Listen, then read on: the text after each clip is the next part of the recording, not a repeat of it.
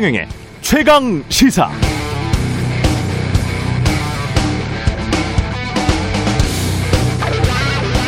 네, 어제 매일경제와의 인터뷰에서 김종인 국민의힘 전대 전 비대위원장이 이렇게 말했습니다. 지금처럼 해선 국민의힘은 내년 대선에서도 미래가 없다. 선거가 끝나고 다들 당대표 할 생각밖에 안 한다. 국민의힘 더불어민주당 모두 한두 달 곤욕을 치를 것 같다. 국민의힘에 더 이상 애정이 없다. 국민의힘에 절대로 안 갈 것이다. 그러면서 윤석열 전 검찰총장에 대해 이런 말도 했군요. 5월 중 빚을 볼 일이 있을 것. 국민의힘에 입당하지는 않을 것이다. 지금 시대 정신이 공정이다. 윤 전 총장이 시대 정신을 완전히 자기 것으로 만들어 버렸다. 그게 굉장히 중요하다. 예. 김종인 전 비대위원장의 말. 앞으로 전국 향방을 가늠하는데 중요해서 매일경제 인터뷰 기사를 재인용해서 제 오프닝에 썼습니다. 그런데 김종인 전 비대위원장의 말, 특히 공정 담론과 윤석열 전 총장에 대한 이야기는 저는 좀 생각이 다릅니다. 윤 전 총장이 공정이라는 시대 정신을 완전히 자기 것으로 만들어 버렸다. 이건 사실 무서운 말입니다. 그게 부메랑이 된다면 자세한 내용은 내일 오프닝에 또 네, 월요일부터 금요일까지 매일매일 개봉 박두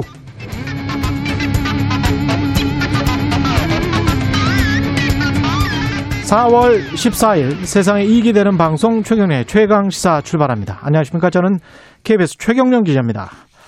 최경련의 최강시사 유튜브에 검색하시면 실시간 방송 보실 수 있고요. 문자 참여는 짧은 문자 50원, 긴 문자 100원이 드는 샵 9730. 무료인 콩 어플에도 의견 보내주시기 바랍니다. 문자 참여하신 분들 추첨해서 시원한 커피 쿠폰 보내드리겠습니다. 많은 참여 부탁드리고요. 오늘 1부에서는 더불어민주당 차기 당권주자 첫 순서로 오늘은 홍영표 의원 만나보겠고요. 2부에서는 하태경의 정치 인사이드 국민의힘 하태경 의원과 재보궐선거 이후 야당의 현안들 이야기합니다.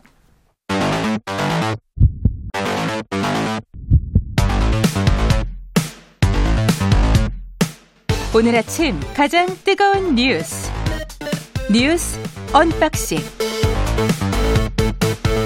자 뉴스 언박싱 시작합니다. 민동기 기자 김민아 시사평론가 나와 있습니다. 안녕하십니까? 안녕하십니까? 안녕하세요. 예. 그 사상 최초 오프닝을 시리즈화한 것입니까? 예, 그렇습니다. 야, 이거 대단합니다. 최강 시사는 앞서가는 시사 프로그램. 예. 예. 사실은 제가 지난주 금요일부터 5일 연속 기획 시리즈로 오프닝을 할까 생각을 했다가 아 이건 좀 무리다. 이건 좀 무리다 싶어서 내일 하루만 하고 약간 이제 반응을 본 다음에 그다음에 계속 하기로 예 그렇게 할 생각입니다. 오프닝에서 개봉 박두 이런 예. 거 처음 봤습니다. 네. 예. 매일매일 이걸 실시간으로 챙겨 듣지 않으면 놓칠 그렇죠. 수가 있어요. 이 그렇죠. 오프닝을. 예. 예. 약간의 마케팅 전략도 가미돼 있습니다. 예. 후쿠시마 원전 오염수 해양 방류하기로 했군요. 예. 일본 정부가 했습니다. 어제 결정을 했고요. 예. 이 원전 오염수는 2년 동안 준비 기간을 거쳐 가지고요. 2023년부터 최소 30년 정도 해양으로 방류가 될 예정입니다. 음. 일본 정부의 설명은 이렇습니다. 그러니까 저장된 오염수가 지금 125만 톤 정도 되는데 예. 전체 저장 용량의 90%를 넘었기 때문에 해양 네. 방류가 불가피하다 이런 입장이고요. 그동안 일본 정부는 오염수를 이 정화정치 정화장치를 통해서 원전 부진의 탱크에 저장을 했거든요. 예. 그러면서 어느 정도 정화가 됐다라고 해서 일본 정부는 이걸 오염수라고 부르지 않고요. 음. 처리수라고 이렇게 불렀는데 예. 근데 환경 단체들하고 저- 전문가들 얘기는 예. 그렇게 정화장치를 거쳤다 하더라도 오염수의 70%가량이 방사능 안전 기준을 충족하지 못하고 있고 더더군다나 그 인체 피폭 가능성이 제기된 삼중 수소 있지 않습니까? 예. 이 삼중 수소 같은 물질은 걸러내지 못한다 이렇게 지적을 하고 있기 때문에 예, 특히 주변국들을 중심으로 굉장히 반발이 좀 거세지고 있는 상황입니다. 오염수가 아니라 처리수. 일본에서는 예. 처리수라고 부르고 있습니다. 이게 정치 커뮤니케이션이 너무 발달한 것 같아요. 모든 나라들이. 예. 그렇습니다. 그래서 마케팅만 발달 해버린 것 같아요. 예. 그렇죠. 이게 지금 얘기하는 이 예. 다액종 제거 설비를 통해서 어, 1차적으로 걸러냈을 때 지금 말씀하신 대로 어, 방사성 물질이나 이런 게 남아있다 이런 예. 지적이 있었는데 그러면 이걸 어떻게 처리할 것이냐. 일본 정부는 두 번 그런 거 정화한다. 두 두번 네, 두번 하면은 된다. 이렇게 얘기를 하고 있습니다. 근데 괜찮습니까, 그러면? 두 번 거쳐서 정화한 이후에 그러면 이게 얼마나 제거됐는지에 대해서 이제 시민단체나 이런 데서 주변에서 이렇게 예. 물을 채취해서 해보니까는 뭐 예. 개선이 없다 이런 거고. 근데 이 일본 정부와 도쿄전력은 어, 이게 다 제거가 되고 돼서 안전성에 문제가 없다는 것인데 음. 그런 구체적인 어떤 내용이나 이런 뭐 검증 자료 같은 것을 공개해야 되지 않습니까? 그렇죠. 근데 도쿄전력은 이걸 공개하지 않고 있거든요. 그렇기 때문에 이걸 가지고 이제 논란이 계속 이어지고 있고 일본 내 에서도 지금 반발이 큰 상황입니다. 특히 이제 어민들의 입장에서는 그렇겠죠. 그, 그, 후쿠시마 원전 주변의 어민들 입장에서는 사실 이 어, 핵발전소가 자기들이 쓰는 전기도 아니었고 사실 예. 이게 도쿄 전력으로 가는 도쿄에 가는 도쿄 인근에 가는 전력인데 이것 때문에 예. 이게 우리 어, 어업에 상당한 피해가 있고 이게 뭐냐 이런 반발이 일어나고 있는 상황이고 음. 특히 일본 내 반핵 단체들도 이제 나서고 있는 상황인데 문제는 뭐냐면 이런 이제 일본 정부의 이 방류 결정에 대해서 미국이 바로 이렇게 여기에 대해서 이것은 국제 기준에 맞춘 뭐 그런 처리 방식이다라고 인정을 해버렸다라는 것이죠. IAEA에서 그렇게 이야기했죠. 그러니까 미국 예. 미국이 미국이 이렇게 밝혔고 IAEA는 이미 그 전에 예. 지난해 이미 그러한 이제 해양 방류에 대해서 긍정적인 입장을 밝히고 있는 그런 상황이었습니다. 그러다 보니까 국제적으로는 음. 일본이 이렇게 해양 방류를 선택한 것에 대해서 뭔가 이견을 제시하기가 어려운 듯한 그런 구조가 돼버렸는데 음. 결국 이제 동아시아권에 있는 우리 당사국들이 여기에 예. 대해서 뭔가 이런 어, 내용의 어, 지금 처리한 내용의 어떤 이 실질적인 어떤 내용의 공개라든지 그리고 이것이 정말 안전한가에 대한 검증에 우리 우리를 참여시켜 달라든지 이런 요구를 해야 되는 상황이거든요. 그래서 이게 상당히 좀 미묘해져 있는 그런 문제입니다. 그러니까 미국이 굉장히 신속하게 입장을 내놨거든요. 예. 근데 이번 주에 에, 미일 정상회담이 예정이 되어 있습니다. 아, 그러니까 미일 정상회담을 지금 3일 정도 앞두고 미국이 신속하게 입장을 내놨기 때문에 함의가 있네요. 이게 사전에 미국하고 일본하고 입장이 어느 정도 조율된 게 아니냐라는 그런 추정도 나오고 있거든요. 짰나? 그리고 그게 좀 예. 모양새가 이상한 게 예. 결국 이제 일본의 이 해양 방출에 대해서 음. 반발하고 있는 국가가 음. 한국, 중국이거든요, 지금. 인접 국가들이에요. 그렇죠. 예, 인접 국가. 대만도 살짝 반발을 했습니다. 예. 그렇죠. 근데 이 구도 거기는 많이 떨어져 있으니까 사실은 예. 대만. 그렇죠. 예. 근데 이 구도가 당연한 거지 않습니까? 인접 예. 국가기 때문에 말씀하신 대로. 그런데 최근에 이제 미중 갈등이라든지 그다음에 무슨 뭐 쿼드라든지 뭐 미일 간의 어떤 동맹 관계 심화라든지 이런 것하고 엮이면 이제 예. 얘기가 이상해질 수가 있기 때문에 그렇죠. 사실은 이것은 인류 보편적의 문제로 음. 그리고 우리 당사국들의 어떤 피해 문제로 정확한 정보 공개와 그다음에 검증 참여 그리고 이것이 제대로 안 될 경우에는 후쿠시마에서 나는 이제 어 좀 어류라든가 이런 것들에 대한 어떤 수입 제한 이런 것들을 지금 모색해야 되는 그런 상황이 돼 버렸는데 그래서 정부의 기민한 대응이나 이런 것들이 참 절실히 필요한 문제가 됐습니다. IAEA의 기여금 같은 게 있는데 미국이 보니까 25%, 중국이 11.5%, 일본이 8% 정도더라고요. 그러니까 이제 일본이 3위의 기여국으로 돈을 제일 많이 내는 나라죠. 네. 그래서 IAEA 입장에서는 일, 일본이 중요하죠. 우리는 2% 정도 내고 있는 것 같습니다. 그리고 네. 이 전에 아마 IAEA 음. 그 총장이 일본인이었을 겁니다. 그러니까 구조적으로 이게 미국과 일본의 입김에서 자유롭지 않은 이런 아, 기구인데다가 더군다나 이제 결국은 이게 또 전례가 없는 일이지 않습니까? 그렇죠. 후쿠시마 원전 사고라는 게. 예. 그러다 보니까 이 말씀하신 삼중소라든가 이런 것들을 어떻게 얼마나 배출하는 게 안전한지 어떤 방식으로 배출하는 게 안전한지에 대해서 국제적인 기준이나 이런 것도 사실은 미비한 게 사실이거든요. 예. 그런 틈바구니를 지금 이 상황이 일본이 상- 이용하고 있는 그런 상황이 그리고 됐죠. 음. 아베 전 총리 시절부터요. 예. 이게 도쿄올림픽 일본이 항상 걸려 있었잖아요. 그렇죠. 그래서 이미 오래 전부터 이 문제, 이 오염수 문제를 좀 처리하기 위해서 국제적으로 굉장히 로비를 많이 했다라는 그런 얘기가 계속 나왔었죠. 지난해에나 처리를 했었어야 되는 그렇습니다. 문제죠. 그렇죠. 일본 입장에서. 예. 그리고 일본은 에너지 수급과 관련해서도 지금 원전 때문에 아주 골치가 아픕니다. 사실 2010년에 31% 전체 전력 생산량의 31%가 원전이었는데 2030년까지 이걸 20% 초반으로 확 줄여일 생각이거든요. 그렇기 때문에 한국도 지금 원전 가지고 이런 이야기를 하고 있잖아요. 이게 모두 다 비용이에요. 음. 사회적 비용. 만약에 도쿄돔처럼 다 건설을 해서 그걸 다 방류를 우리가 부안 폐기물 우- 그 부안에 폐기물 방사선 폐기물 네, 방사선 저장. 폐기물 할 때 그게 뭐 몇조 원 이야기 나왔었잖아요. 그렇죠. 결국 예. 지지를 못했지 않습니까? 음. 그런 것들 원전과 관련한 에너지 수급과 관련한 여러 가지 지금 얽혀 있는 게 있습니다. 일본의 그 재정 문제도 있고요. 예. 바이든 미국 대통령 반도체 투자 강력하게 시사를 했죠. TSMC랑 뭐 삼성전자 다 모아가지고 이야기한 거잖아요. 이 회의 예. 자체가 좀 이례적인 게요. 예. 미 백악관 국가안보보좌관이 주재를 했고요. 바이든 대통령이 참석을 했습니다.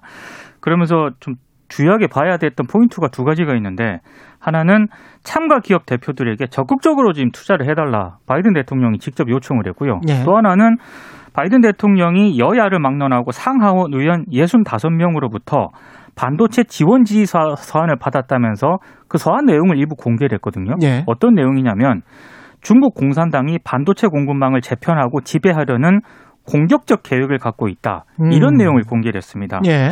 그러니까 이제 왜 두 가지를 주목을 해야 되냐면 하나는 이제 반도체 공급망 확충을 통해서 미국 기업이라든가 소비자들 피해를 좀 줄이겠다. 그래서 미국 내 일자리를 창출하려는 그런 목적이 일단 있는 것 같고 그럼요. 또 하나는 이 미국 중국 공산당을 언급을 한 걸로 봤을 때는 음. 아무래도 반도체 경쟁에서 앞으로 경쟁자인 중국을 누르고 음. 세계의 리더가 되겠다라는 그런 안보 전략적 구상도 좀 깔려 있는 게 아닌가. 대중국 견제용도 좀 어느 정도 좀 활용을 한 게 아닌가. 명확하죠. 그거. 그렇습니다. 예. 예.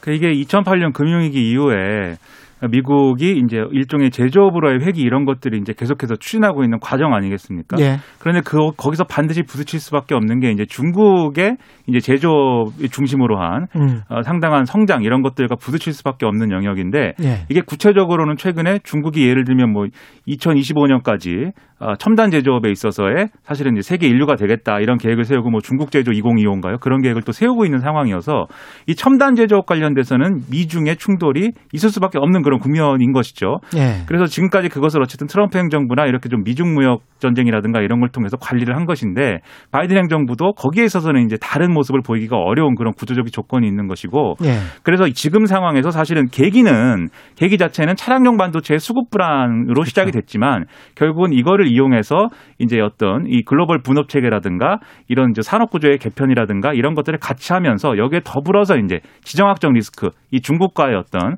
동맹 이 중국과 그다음에 중국에 반대하는 국가들의 어떤 동맹 관계 이런 것들을 부각시키려는 그런 전략이 여기 지금 다 들어 있다 이렇게 봐야 되겠죠. 김민아 평론가 말에 전적으로 동의하고요. 아주 중요한 부분이 있습니다. 미국 국내 경제의 정책 목표는 딱 두 가지예요, 지금. 바이든, 바이든 노믹스라고 하는 거는 첫 번째는 기후 관련해서 인프라스트럭처를 완전히 바꾸겠다는 것이고 두 번째는 불평등 문제를 해소하겠다. 이거는 수십 년 된 문제이기 때문에 이 코로나19로 그냥 불거졌을 뿐이다. 완전히 해소하겠다. 그 문제의 핵심은 일자리입니다. 그리고 말씀하신 대로 제조업입니다. 그래서 외국 기업들을 유치하든 국내에서 생산을 하든 국내 기업들이 미국 국내 기업들이 미국도 그렇고 유럽도 그렇고 다 이쪽으로 지금 가고 있습니다. 기후와 불평등 문제 우리도 아주 유심히 봐야 되고요. 거기에 걸림돌이 되고 있는 건 국제적으로는 미국 사람들은 중국이라고 생각을 하는 거죠. 지금. 근데 이제 다 예. 좋은데요. 예. 이 강대국 간의 이 신경전과 전쟁 다 좋은데 음, 지금 그 화상회의에 삼성전자가 지금 들어가 참석을 있죠. 했거든요. 예. 이 삼성전자가 삼성전자를 비롯한 우리 입장이 굉장히 애매하다는 겁니다. 지금. 음. 그러니까 네. 이게 결국은 미국의 공장이나 이런 것들을 더 짓고 거기서 생산을 더 늘리라는 건데 결론적으로 그걸 그렇죠. 지금 요구한 것인데 예. 근데 이제 일부 이제 언론이나 이런 데서는 마찬가지로 중국이 마찬가지 요구를 할 수 있다 이 우려를 또 하고 있어요. 그러면 중국에도 투자해야 되고 미국에도 투자를 해야 되는 거냐 음. 예. 이런 것인데 예. 그 삼성전자의 또 기민한 대응이 무엇일까 네, 주목이 됩니다. 예. 미국에 20조 원 투자를 한다고 그걸 비용으로 생각하지는 않을 것 같아요. 제가 삼성전자 경영진이라면. 아 그래요? 예. 음. thank you라고 생각할 것 같습니다. thank you. 예. 음. 지금 반도체 관련해서는 메모리 반도체 부분도 폭발적으로 늘어날 수밖에 없는 그런 상황이고요. 네. 5G, 6G로 가면 갈수록 메모리 기억 장치에 관한 이 수요는 굉장할 겁니다. 다만 그 얘기는 예. 하더라고요. 텍사스 예. 오스틴의 공장에서 그러면 차량용 반도체 생산을 지금 해야 되는 건데 바이든 이 대통령의 그렇죠. 주장대로면 예. 이건 사실 메모리 반도체에 비해서는 약간 돈이 덜 되지 않느냐 이런 우려는 있는데 그렇습니다. 삼성전자 정도의 기업이면 그 정도의 어떤 리스크를 해결하면서 새로운 시장 영역을 개척할 수도 있는 거니까 음. 위기를 기회로 또 만드는 그런 게 또 필요하겠죠. 또 위기일 하나- 수도 있고 기회일 수도 있습니다. 이거는. 예. 우려가 되는 거는 지금 반도체 메모리 그 메모리 반도체 생산하는 게요. 음. 또 중국이거든요. 삼성전자에서 예. 중국 시안에서 중국 생산, 시안에서도 생산하죠. 생산을 하고 있는데 이 예. 퍼센테이지가 적지 않은 퍼센테이지이기 때문에 음. 중국 입장에서는 또 우리를 압박할 수 있는 그런 카드가 될 수 있기 때문에 이걸 어떻게 지혜롭게 극복을 할 것인가. 아니 중국에서 생산하는 건 중국에서 많이 팔면 되는 거예요. 네. 근데 아니 그게 휴대폰을 또- 글로벌 기업들의 생산 전략입니다. 네. 예, 그 시장이 워낙 넓기 때문에 네. 중국의 사실 중국 PC나 휴대폰 있지 않습니까? 네. 50% 어떤 거는 70% 가까이 돼요. 음. 전 세계 그 수요에 중국이 그렇기 때문에 거기에서 반도체를 무한 공급하면 됩니다. 그러니까 이게 경제. 경제적인 예. 문제로 봤을 땐 그런데 예. 이게 지금 미국과 중국 사이의 이, 이 사안 자체가 음. 경제적인 어떤 이게- 그런 게 아니라 정치적인 그런 문제로 지금 끝이 접근을 없어요. 하니까 그거는 이게. 끝이 없어요. 네. 이게 예. 또 중국 휴대폰을 네, 세계에 수출 못하도록 또 미국이 누르고 있는 문제도 있어가지고 그렇죠. 여기서 어떻게 전 세계 모든 문제를 얘기하겠습니까? 플러스 마이너스 아, 계산을 많이 해봐야 됩니다. 예, 그거는 쉽게 답이 나오지는 않고 이 코너가 안 끝나요. 그 최강. 시사에서 답을 네. 내야 됩니다. 네. 조금 있다가 그거는 차츰 차츰 그것도 개봉박두. 개봉박두. 어, 예. 미국 FDA도 지금 얀센 존슨앤존슨 백신 접종을 일시 중단, 일시 중단하라 공고를 했습니다. 그러니까 뉴욕 타임즈 등이 예. 보도한 그런 내용인데요. 그 얀센 접종을 한 이후에 혈전증 부작용 사례가 지금 보고가 됐다라고 합니다. 한 예. 여섯 건 정도 되는데요. 이걸 지금 조사를 하고 있는데 조사가 완료가 될 때까지는 얀센 접종 사용을 중단할 것을 일단 권고를 한 그런 상황입니다. 근데 이게 좀 문제가 되는 게 우리 같은 경우에도 올해 600만 명분의 공급을 받기로 한 상태거든요. 예. 그래서 자칫 뭐 조사 최종 조사 결과를 봐야겠습니다만 지금 백신 변수가 계속 등장을 하고 있기 때문에 예. 우리 정부 입장에서도 여러 좀 대책을 세워야 할 상황이지 않을까 싶어요. 그러니까 이 얀센 백신에 대해서 미국 정부가 음. 이게 완전히 그냥 이 백신 접종을 중단하고 그냥 끝인 것인지 아니면 추가 논의를 통해서 예를 들면 연령을 나눠서 이렇게 다시 허용을 해준다든지 음. 이런 논의를 어떻게 할 것인지를 지켜봐야겠고요. 만약에 미국이 이, 접, 이 백신을 안 쓴다라고 할 때는 예. 유럽이나 다른 국가에서 어떻게 이제 유럽도 어, 지금 일시 중단이었어요. 그렇죠. 예. 어떻게 이걸 재개하느냐에 따라서 우리도 영향받을 수밖에 없는데 결국 접종 안 한다고 하면 우리는 백신 수급에 비상이 걸릴 수밖에 없는 거고 예. 11월 집단 면역 형성도 어려워질 수 있는 그런 상황이 됐습니다. 이 백신과 혈전증 관련해서는 그 코로나 바이러스와 관련된 것뿐만이 아니고 제가 의사분들에게 이야기 들어보니까 독감도 마찬가지였대요. 독감 음. 백신도 혈전증 증상이 나타난 백신들이 가끔씩 있었다고 합니다. 예. 그래서 의료계에서는 새로운 일은 아니다. 음. 예. 그렇게 이야기를 하고 있더라고요. 예. 뉴스 언박싱 민동기 기자 김민아 시사 평론가였습니다. 고맙습니다. 고맙습니다. KBS 1라디오 최경영의 최강 시사 듣고 계신 지금 시각 7시 37분입니다. 오늘 하루 이슈의 중심. 당신의 아침을 책임지는 직격 인터뷰. 여러분은 지금 KBS 1라디오 최경영의 최강 시사와 함께하고 계십니다. 네, 재보궐선거 이후 여야 모두 새 지도부 선거 앞두고 분주합니다. 특히 선거에서 참패한 민주당은 당 수습 방안 마련 위해서 패인 분석, 연일 뜨거운 토론이 이어지고 있는데요. 부동산 내노남불 개혁의 미진, 괴일이 된 당신과 민심, 뭐 무엇이 문제인가, 왓 무엇에 관해서는 여러 가지 논의가 있습니다만 결국은 어떻게 할 것인가, 하우에 관한 어떻게 쇄신할 것인가, 그게 핵심이겠죠.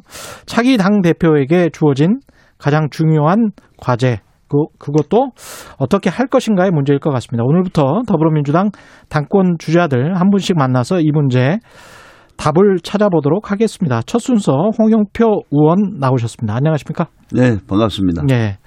기자회견 오늘 출마 기자회견 당 대표 출마 기자회견을 10시에 하시기로 하셨죠? 네, 10시 할 예정입니다. 예, 네. 바쁘실 텐데 나와주셔서 감사하고요. 출마 결심하게 된 배경은 어떻게 될까요? 사실 저는 뭐 2002년도에 이제 노무현 당시 후보를 도우면서 정치를 시작했습니다. 예. 그런데 어 이제 대선을 앞둔 해에는 당이 항상 이렇게 어떤 갈등과 대립 이런 것들이 심해져서 분열 분열까지 가는 이런 예. 것들을 제가 많이 경험했습니다. 음. 그래서 올해는 무엇보다도 당이 안정되고 단결하는 것 이것이 과제다 이런 음. 생각을 많이 해왔고요. 예. 어, 그 다음에는 이제 문재인 정부가 이제 1년밖에 남지 않았는데 지금 코로나 위기나 또 경제 회복의 어떤 성과를 반드시 내야 된다고 생각합니다. 예. 그러기 위해서는 어, 당이 중심을 잡고 어, 또 마지막까지 문재인 정부가 성공할 수 있도록 잘 뒷받침하는 것 음. 이것도 과제라고 보여요.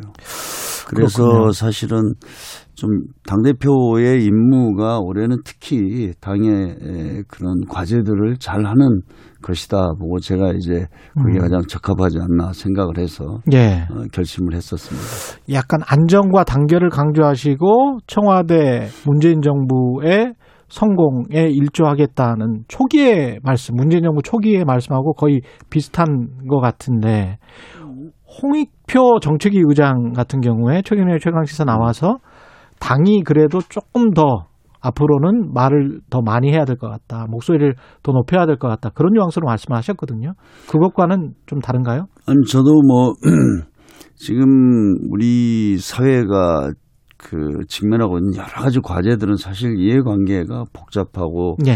어, 그런 사이에서 어떤 사회적 갈등이나 대립들이 있지 않습니까? 그걸 조정하고 조율하는 것은 전 정치의 영역이라고 생각합니다. 예. 사실 뭐 국회라는 데가 어, 그런 다양한 사회적 이해관계를 조정하는 데인데 그게 음. 잘안 되지 않습니까? 예. 어, 그래서 저는 주요 정책이나 이런 것들에 대해서는 어, 정말 당이 이렇게 책임을 갖고 주도해 가야 된다 이렇게 생각합니다. 음. 그런 데서 저는 우리 당이 어떤 더 중심적 역할을 해야 된다는 것, 당정청 간의 관계에 있어서도 음. 어, 저는 뭐 그것은 맞다고 생각합니다. 그건 맞다. 그리고 예. 저는 뭐 이번에 대선 과정에서도 좀 당이 중심이 돼서 공약이나 정책도 음. 어, 과거에는 이제 대선 주자들이 싱크탱크를 만들어서 했지 않습니까? 예. 그러나 저는 그것이 이제는 우리 당이 뭐 173명이나 되는 의원도 있고 80만 명의 당원입니다. 어. 뭐 이런 어떤 그 저희들의 어떤 잠재력을 예. 충분히 활용해서 예. 당이 중심이 돼서 어떤 공약이나 정책도 저는 당론으로 채택하고 예. 물론 대선 주자들이 제시하는 주- 좋은 정책들이 있으면 그 수용하면 됩니다. 예. 그렇게 하고 어 그래서 어 어떤 대선 공약이나 정책이 당의 당론이고 그것을 어 저 대선 승리 이후에도 국정 운영에서 당이 책임을 지고 어 가는 그런 음. 토대로 해야 된다 이런 생각은 가지고 있습니다. 정당 중심의 정치. 예. 그렇죠. 그래서 제가 어 뭐 당대표가 되면 그런 시도도 좀 해보려고 합니다. 재보궐선거 패배 때문에 쇄신은 하기는 해야 될 텐데 민주당이 그 원인 분석과 관련해서는 서로 약간 엇갈리고 있는 것 같습니다. 일단은 원인은 뭐였다고 보십니까? 어, 저는 뭐 두 가지라고 봅니다. 하나는 어떤 음, 부동산 정책이 네. 좀 실패하면서 무능하다는 비판. 이거는 뭐 저희가 어느 정도 수용할 수밖에 없다고 생각합니다. 예. 그리고 또 하나는 어떤 내로남불인데요. 예. 뭐 정의와 공정을 이야기하면서 우리에게는 왜 이렇게 엄격하지 못하느냐. 그래서 음. 저는 자기 이두 가지가 자신들에게. 이제 결정적인 문제고 예. 그러나 일부에서 이야기하듯이 무슨 음. 검찰 개혁이나 이런 개혁을 하다가 민생을 하지 않았다. 거기에 대해서 저는 동의하지 않습니다. 왜 음. 그러냐면 저희 문재인 정부가 들어와서 우리 예. 한국 사회의 가장 큰 문제는 예를 들어서 양극화, 빈부격차, 소득 불평등 이런 문제 아닙니까? 예. 그것 때문에 소득 주도 성장도 했었고요. 그다음 또 4차 산업 혁명 대비해서 미래의 일자리를 위해서 또 혁신 성장, 공정 경제. 그다음 최근에 보면 코로나의 재난 지원금을 둘러싼 여러 가지 논쟁 같은 걸 보면 이 모든 게 다 민생입니다. 예. 우리가 그 민생을 미흡하게 좀 더 과감하게 재난지원금을 할 때 정말 어려운 영세 자영업자들한테 500만 원이 아니고 한 1000만 원 정도를 줘서 위기를 극복하게 한다든가 예. 이런 논쟁은 있을 수가 있지만 우리가 어떤 그런 검찰 개혁을 비롯한 이런 어, 개혁 과제 때문에 민생을 소홀히 했다. 예. 돌보지 않았다. 여기에 대해서는 저는 동의하지 않습니다. 그것도 했다. 저는 그런 것들을 많이 해왔다고 봅니다. 음. 근데 이제 그 그것과는 별도로 음. 조국 전 법무부 장관 사태가 야기한 어떤 공정의 문제 그게 민심에 스며들어서 뭐 한 2년 지났습니다마는 이게 과연 공정했는가 그리고 사회 지도층이라고 할 수 있죠 집권 여당이니까 네. 어 이게 맞는 것인가 우리는 믿었는데 배신을 당했다 그런 어떤 느낌 2030 특히 그 그쪽의 어떤 반응에 관해서는 어떻게 생각하세요? 그것은 이제 저는 우선 당을 보면 예. 저희가 이제 작년부터 좀 문제가 됐었던 여러 가지 국회의원들과 관련된 예. 여러 가지 사안들이 있었습니다. 음. 저는 그런 것들에 대해서 저희가 어, 더 신속하고 엄격한 조치를 좀 못 취한 몇 가지가 있다고 봅니다. 음. 그래서 예. 예를 들면 저는 지금 권익위에서 우리 국회의원들 4월 30일까지 투기에 대한 전수조사를 하지 않습니까? 예. 저는 그 결과가 나오면 정말 우리 국민들이 납득할 수 없는 그런 또 투기가 명백하고 그런 것과 연, 어, 그게 확인이 되면 저는 뭐 우리 국회의원들에 대해서도 정말 아주 가혹한 조치를 취해야 된다고 봅니다. 예. 그래야 그런 문제들을 좀 잘 처리를 해야 국민들이 볼 때 내놓은 안보 소리를 듣- 듣지 않도록 동의할 거 아닙니까? 예. 그래서 저는 뭐 정말 전뭐 단단히 각오하고 있습니다. 제가 만약에 당 대표가 된다면 예. 우리 민주당의 국회의원 소속 국회의원뿐만 아니라 음. 어, 관련된 당직자나 이런 사람들이 에, 명백한 어떤 투기에 에, 연루됐다. 연루됐다 확인이 되면 어, 어떻게 하실 겁니까? 정말 저, 저는 좀할 수 있는 모든 조치를 다 취할 각오가 있습니다. 할 수 있는 모든 조치라는 거는 뭐 출당도 있을 것 그렇죠. 같고. 출당도 있을 수 있고 뭐 예. 당내 또 여러 가지 뭐 그 정도에 따라서 다르겠지만 예. 저는 뭐 어떤 저희들이 아픔을 각오하더라도 그 반드시 해내, 해내야 된다고 생각합니다. 예. 근데 국민들이 느끼는 것들 아까 제가 이제 검찰 개혁 관련해서 말씀드렸었고 조국 관련해서 말씀드렸었는데 이제 민생 우리도 열심히 했다 이런 말씀하셨거든요. 네. 근데 2650님은 이렇게 지적을 하셨어요. 그런데 빈부격차는 더 늘어났고 검찰 개혁의 실체는 여전히 모호합니다. 이런 또 뼈아픈 지적이 있습니다. 저는 이제 빈부격차의 문제, 양극화 문제는 정말 뭐 이렇게 전 세계적으로 예. 민주주의가 부딪히고 있는 가장 큰 이 구조적인 문제 아닙니까? 음. 어, 뭐 전 세계적으로 다 보면 이 또 코로나로 인해서 양극화가 소득의 양극화가 더 심해졌습니다. 예. 그런데 저희가 이제 아시겠지만 에, 예를 들면 최저임금 문제 우리가 한 30년 만에 16.4%첫 해에 올렸을 때 예. 지지율이 한 20% 떨어졌습니다. 그만큼 어려운 겁니다. 아. 이제는 지금 최저임금이 예. 이제 첫 해에 16.4% 그다음에 이제 음. 뭐10.7% 이렇게 해서 두 번 올렸다 해서 코로나 때문에 예. 제가 좀 어, 지금 그 중단시켰는데 이제 그만큼 어렵습니다. 한편에서는 사실 우리가 뭐 어, 지금 대기업 노동자나 중소기업 비정규직의 임금 격차가 어, 대기업 100으로 났을 때 비정규직의 에, 이40% 이러지 않습니까? 예. 이런 것들을 좀 해결하기 위해서 노력하는 것은 그렇게 그냥 하루아침에 되는 건 아닌 것 같습니다. 예. 그리고 또 경제 상황이라든가 이런 걸 하다 보니까 그래서 제가 아까 말씀드린 대로 음. 이런 문제들을 저희가 노력을 안 한 게 아니고 음. 좀 미흡했죠. 좀더 예. 과감하게 나가지 못한. 더 했어야 됐다. 저는 개혁을. 방향은 맞다고 생각합니다. 그러니까 소득 주도 성장이랄지 검찰 개혁이랄지 이런 방향은 맞다. 방향은 마- 마- 맞으나 예. 좀 맞다고 생각합니다. 예. 검찰 개혁도 우리가 해야 될 거 아닙니까? 그렇죠. 좀 예. 공수처도 해야 되고 기소권 수사권 분리도 해야 되는데 음. 이것이 얼마나 또 국민적인 공감대를 얻어가면서 음. 하느냐 하는 문제도 저는 분명히 있다고 봅니다. 예. 그런 속에 저희들이 고민이 있는 거죠. 음. 속도 조절 같은 거를 생각을 하고 계십니까? 국민들의 공감을 얻어가면서 한다는 그 말씀에? 어, 예를 들어서 최저임금 문제가 대표적인 것 아닙니까? 예. 그래서 지금 노동계는 지금 뭐 문재인 불만이죠. 대해서는 뭐 예. 완전히 적으로 박근혜 정부랑 다를 게 뭐냐 네, 이렇게 좀 이야기를 하고 있습니다만. 있죠. 예. 우리 첫해 지지율이 20% 떨어졌습니다. 음. 저는 그걸 원인으로 보거든요. 음. 최저임금 때문에. 예. 그거는 또 자영업자라든가 한계 중소기업 같은 경우는 반발하고. 그렇죠. 또 검찰 개혁도 저는 어 진짜 제가 저 원내대표 할때 음. 정말 패스트 트랙으로 이 공수처를 이제 추진할 때 국민 여론 70%였습니다. 예. 그러나 지금 검찰이 얼마나 집요하게 이걸 공격을 합니까? 음. 저는 뭐 직접 뭐 그런 걸 많이 경험한 사람이거든요. 예. 그래서 어 그럼에도 불 그러다 보니까 어, 이 검찰 개혁 특히 이제 마지막 단계 와 있는데 저는 이거 반드시 해내야 된다고 봅니다. 예. 그러나 또 어, 우리가 검, 또 국민들이 일부가 걱정하는 것은 음. 뭐 기소권 수사권을 분리했을 때 어떤 뭐 경찰을 믿 신뢰할 수 있느냐? 음. 그럼 그것에 대한 통제 장치를 어떻게 할 거냐? 예. 뭐 이런 것에 대해서 저희가 완벽한 어떤 어 국민들이 아 그렇게 되면 그렇게 기소권 수사권 분리해도 아무 문제가 없다고 할 정도로 그런 안들을 완벽하게 만들어야 된다고 생각합니다. 예. 저는 이제 그런 안을 만들고 또 국민과 소통하면서 국민들의 동의를 얻고 이런 과정은 좀 필요하다 이렇게 생각하는 거죠. 예.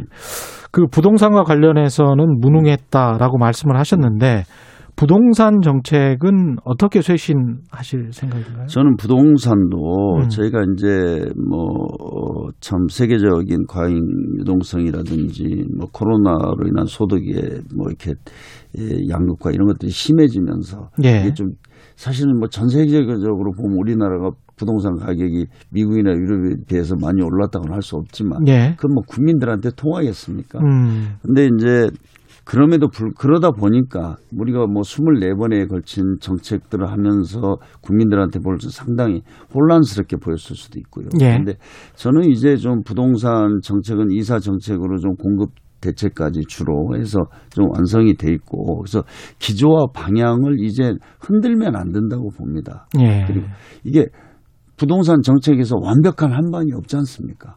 그렇죠. 그래서 예. 그러나 음. 지금 우리 우리 청년들이 요즘에 그 불만을 가지고 있는 뭐 생애 첫어그 주택 그 대출? 뭡니까? 구입하는 예. 것과 관련된 대출이라든가 이런 것들은 지금 저희가 어, 좀 제고해야 될 필요가 있을 것 같고 규제 완화 쪽으로 그쪽은 규제 완화 쪽으로 가신다는 아니, 말씀인가요? 그러니까, 그러니까 좀 이 큰 기조와 방향은 저는 흔들면 안 된다고 봅니다. 그러나 생애 최초나 세부적인 어떤 예. 그몇 가지 정책들은 저희가 음. 검토를 해서 어, 좀 현실적인 방안으로 이렇게 다시 내놔야 될 것 같습니다. 그 여권의 가장 유력한 대권 후보가 지금 현재는 각종 여론조사 보면 이재명 경기지사인데 어제 만나셨습니다. 네. 어떤 말씀으로 하셨는지. 아니 뭐 어제 음. 제가 뭐 다른 경기 도의회 방문하는 네. 일정이 있어서 예. 거기 갔다가 가기 같은 건물에 있습니다. 그래서 예. 잠깐 만나 만났죠. 네. 대권과 관련해서 어떤 이제 당 대표가 되시면 만약에 되시면 선출되시면 관리를 해야 될 거란 네. 말이죠. 그 전당대회도 그렇고 이재명 지사는 이- 이른바 이제 비문으로 분류가 돼 있는데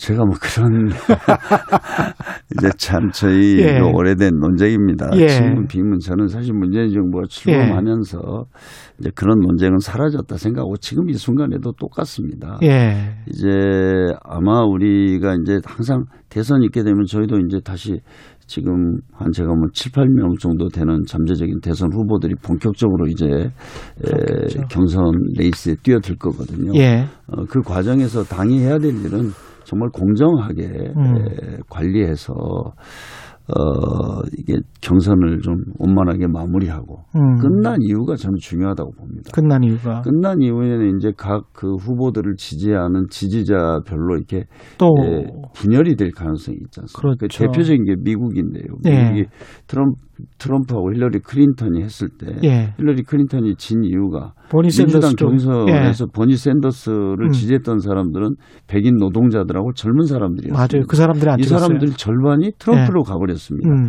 저는 사실 우리가 경선이 끝나고 음. 어, 이런 사태가 오지 않도록 예. 우리 80만 당원이 다- 모든 사람이 힘을 합해서 대선 위해서 모아갈 수 있도록 단결의 리더십을 발휘하는 것. 음. 이게 저는 굉장히 중요하다고 봅니다. 예. 그래서 저는 뭐 그것을 제가 좀 잘할 수 있지 않을까 이렇게 생각합니다.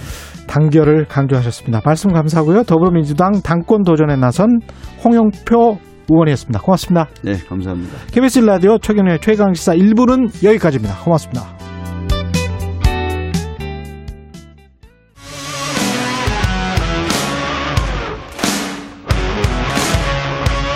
오늘 하루 이슈의 중심 최경영의 최강 시사.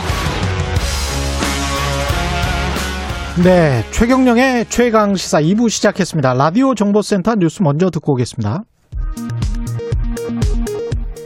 어제 오후 9시까지 중간 집계한 신규 확진자는 683명으로 직전일 같은 시간에 464명보다 219명 많았습니다. 이에 따라 하루 신규 확진자 수가 최소 700명대 중후반, 많으면 800명 안팎에 달할 전망입니다.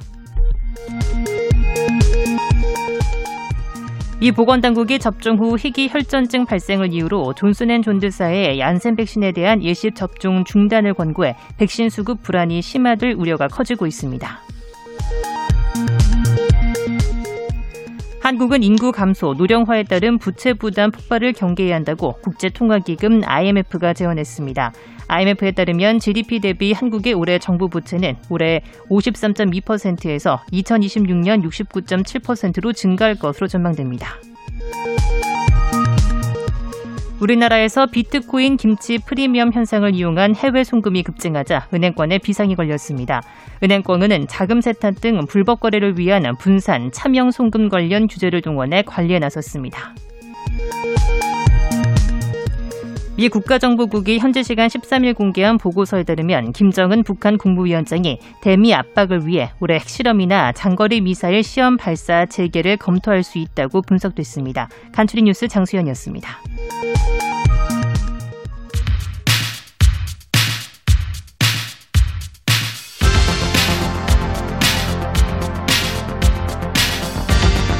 여의도 인싸. 하태경의 정치 인사이드.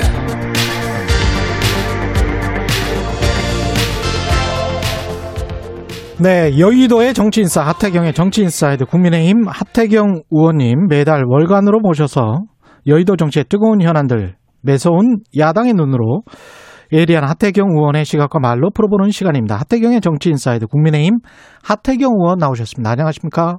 예, 안녕하세요. 예, 대경입니다. 오늘은 출연은 못하시고 부산에 계시죠?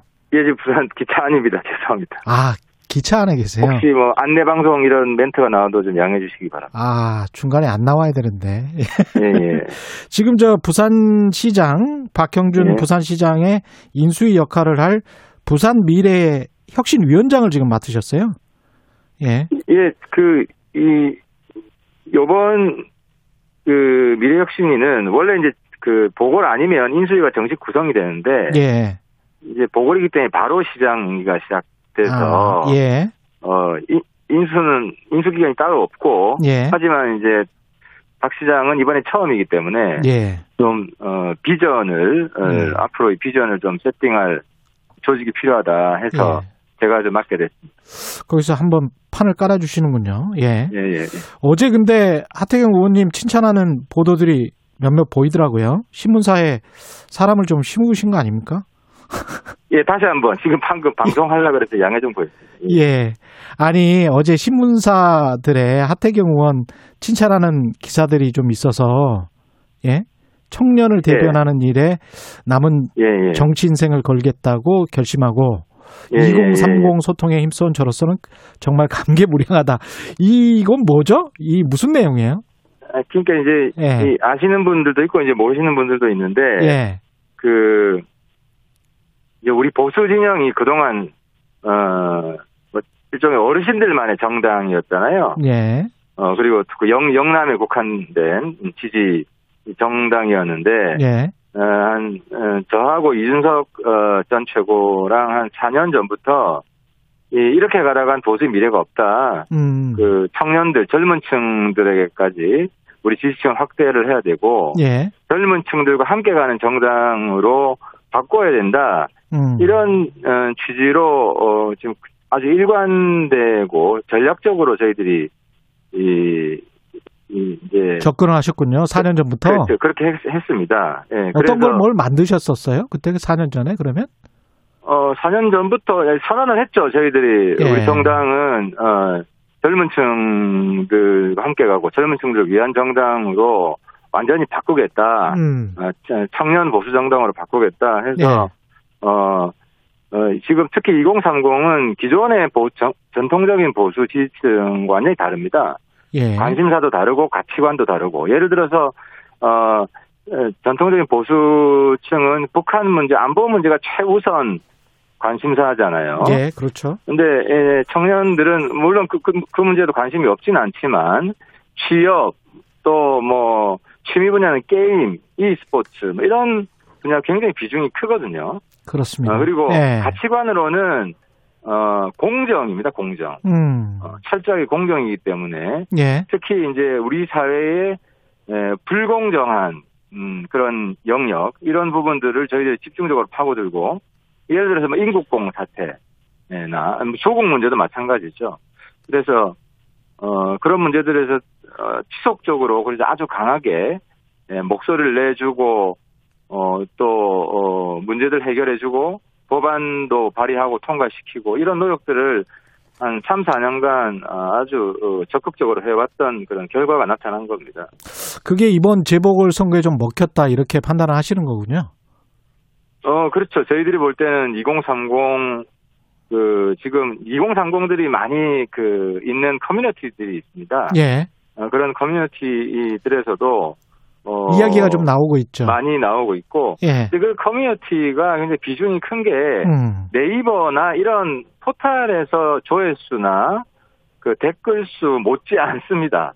그렇죠. 뭐 예. 수십만 조회수에 예. 뭐 댓글 많은 거는 거의 천 개 이상 가기도 하고요. 음. 어 그래서 청년층의 여론을 형성하는데 굉장히 중요하기 때문에 예. 어제도 저 민주당의 한 의원이 그 그런 커뮤니티에 예. 에, 일종의 에, 뭐라 그러나요 커뮤니티 장악으로 비춰졌었죠. 우리 우리 쪽 사람들 일로 다 몰려와서 가입해 주세요. 예. 그래서 좀 어, 어, 예, 어느 정도 논란이 됐던. 김남국 의원. 예. 예, 예, 예.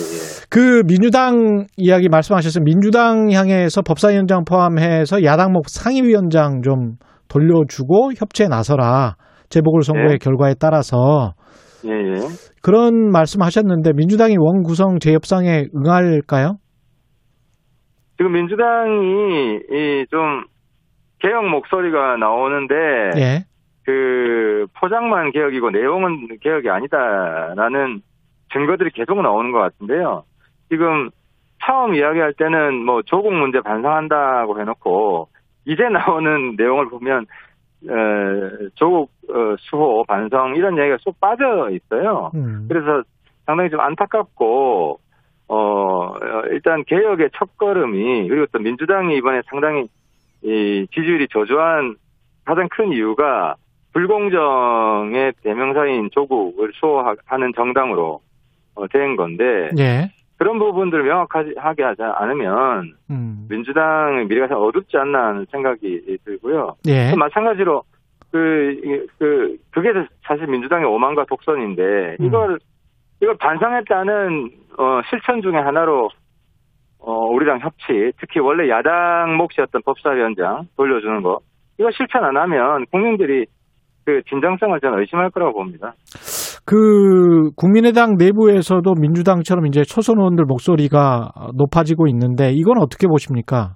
아주 바람직한 현상이죠. 바람직하다. 뭐 초선, 초선들 힘내라고 이야기해주고 싶고요. 예. 그 우리 당 내에서도 사실 이번 보궐선거 이긴 게 우리 당이 이 잘했다고 점수를 준 게 아니라 잘할 수 있는 기회를 준 거거든요. 예. 어, 그, 그 기회를 이제 받았으면 음. 어, 잘하는 모습을 보여줘야 되고 그래서 예. 초선들 성명서에 나온 것처럼 또 국민들이 바라는 게 근본적인 변화가 필요하다. 기존의 그런 어르신들만의 정당, 어, 방공 안보만 가지고 뭐 종북 몰이하는 정당 이렇게 해서는 미- 미래가 없다는 거고요. 예. 그런 면에서 뭐 저는 저도 사실 마음은 초선, 초선입니다. 음.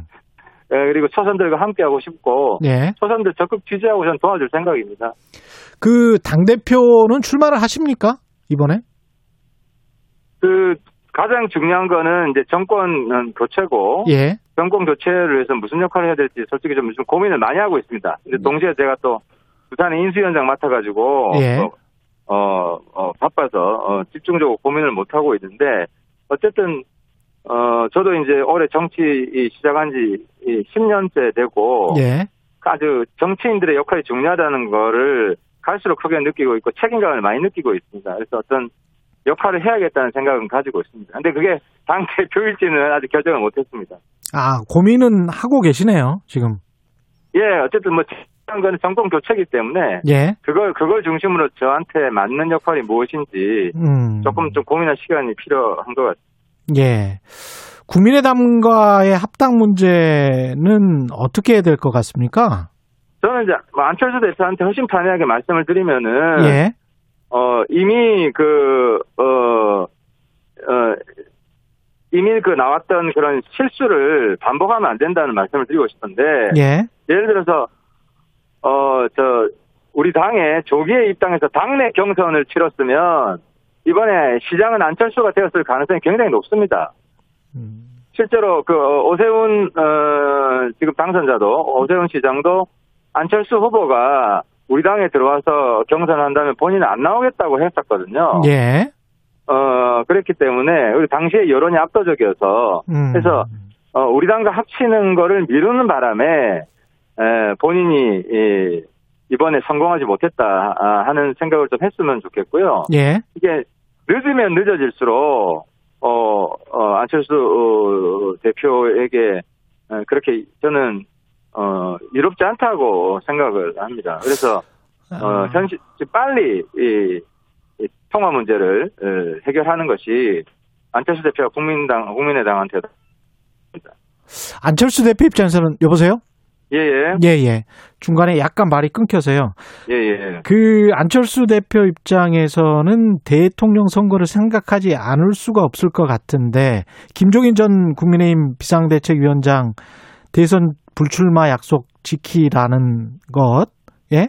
여기 예, 이것과 예. 관련해서도 이제 하태경 의원님도 대선 불출마 약속은 지켜라라고 안철수 대표에게 이야기하고 있는 거죠 지금.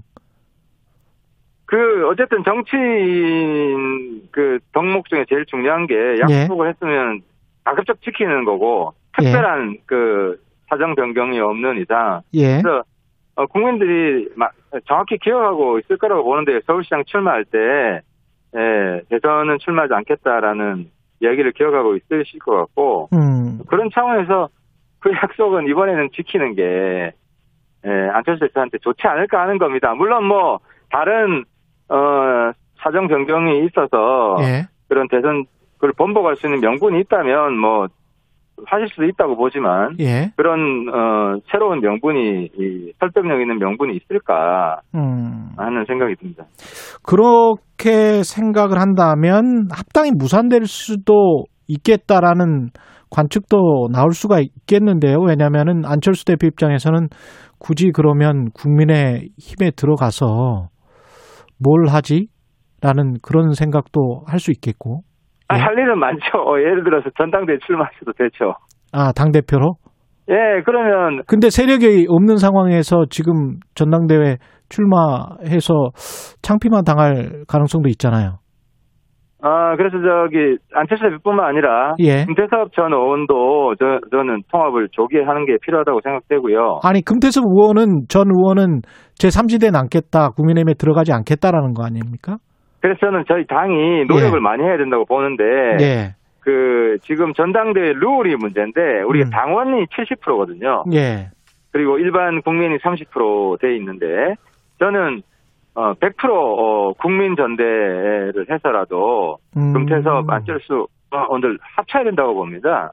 근데 아, 사실, 예. 프로로 하게 되면 그 그 두 분한테 결코 불리한 룰이 아니잖아요. 그 두 분 다 인지도도 높고 예. 중도층 지지도도 높기 때문에 예. 예, 그런 양보를 당해서 어 해야 된다. 예, 저는 그렇게 생각합니다. 그래서 지금은 어떻게 돼 룰을 있습니까?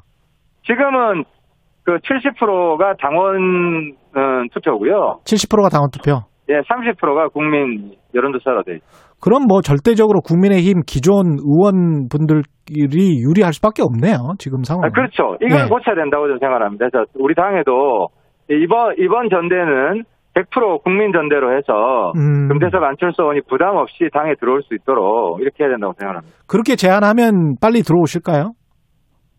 어 그러면 그 전 그 두 분이 전당대회에서 굉장히 압도적으로 유리할 것 같은데요. 그래요. 그 100%로 하자 이런 결정은 누가 지금 내릴 수가 있는 우리 거죠? 우리 지금 어 의총에서 하면 되고요. 의원총회에서? 어, 예, 그리고 이제 우리 당 기구가 있습니다. 뭐 전국위원회 같은 게 있는데 예. 보통 의총에서 이렇게 합의를 하면 어 그 뜻이 대체로 반영되는 편입니다. 예. 윤석열 전 총장 관련해서도 여쭤보지 않을 수 없을 것 같은데 리얼미터가 네. JTBC 의뢰로 지난 10일, 11일 전국 18세 이상 1016명을 상대로 차기 대권 주자 선호도 조사했는데 윤전 네. 총장 36.3%, 이 지사가 이재명 지사가 23.5%, 둘 사이 격차는 12.8% 포인트로 오차범위 바뀌었습니다. 오차범위는 플러스 마이너스 3.1% 포인트고요. 예. 이거는 어떤 의미라고 보세요? 중간에 가다가 약간 또 오차범위 안 또는 뒤지는 것 이런 게 나왔었었거든요. 예, 예. 예, 예. 예. 예. 그, 뭐, 대선 후보 지지율은 이렇게 부침이 있잖아요. 또 예. 올라가기도 하고, 어, 떨어지기도 하고, 또 샘플 선정에 따라서 부침이 있고. 근데 하나 확실한 것은 윤석열 총장이 그, 어, 문정권의 탄압을 받고, 특히 이 정권에 상관없이 공정하게 예, 부정부패는 척결한다. 범죄자들은 단죄한다. 예. 이런 어, 일관성을 저는 어, 보여주었고 그런 네. 점들이 국민들의 높이 평가받았다. 음. 그래서 저는 이게 어, 거품 지지율은 저는 아니라고 생각합니다. 시대 시대 정신인 공정성을 좀 대변하고 있- 있다. 는 겁니다. 아니 관련해서 장모님 사건이랄지 그 처 의혹 관련은 아직 지금 해결된 게 아니잖아요. 그게 어떤 문제는- 아킬레스건이 될 수 있지 않을까요? 어, 거기에 대해서 뭐 구체적인 내용은 제가 잘 모르겠는데 예. 앞으로 민주당이나 그쪽에서 계속 제기할 거 아닙니까?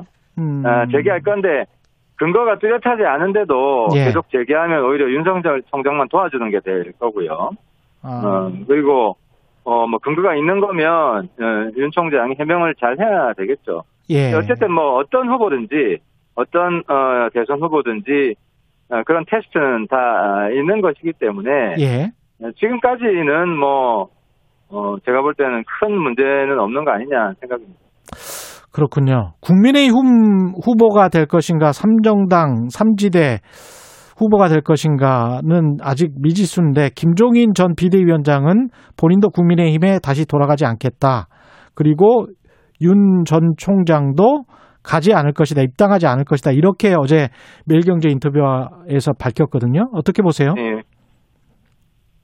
어, 그 저희 당 내부에서 예, 어, 김종인 위원장한테 저는 굉장히 감사해야 된다고 생각을 하고요. 예, 어, 그리고 뭐, 어, 발언 하나로 너무 거칠게, 예, 김종인 위원장, 엊그제 선거였잖아요. 예. 그리고 그, 국민의힘 어, 후보들이, 두 후보들이 서울, 부산 다 이길 거라는 확신이 음, 보궐선거 운동 초기만 해도 그렇게 강하지 않았습니다. 그렇습니다. 부산은 좀 있었다고 하더라도, 예, 서울은 여론조사도 어, 작게 해놨고, 음, 어, 솔직히 서울시장 어, 선거는 김종인 매직이었다라고 예. 어, 이야기해도 과언이 아니고요. 예, 그래서 어, 김종인 대표의 한마디 한마디에 대해서 그 행간을 좀 저는 읽어야 된다고 어, 생각을 하고요. 행간은 뭐라고 보십니까?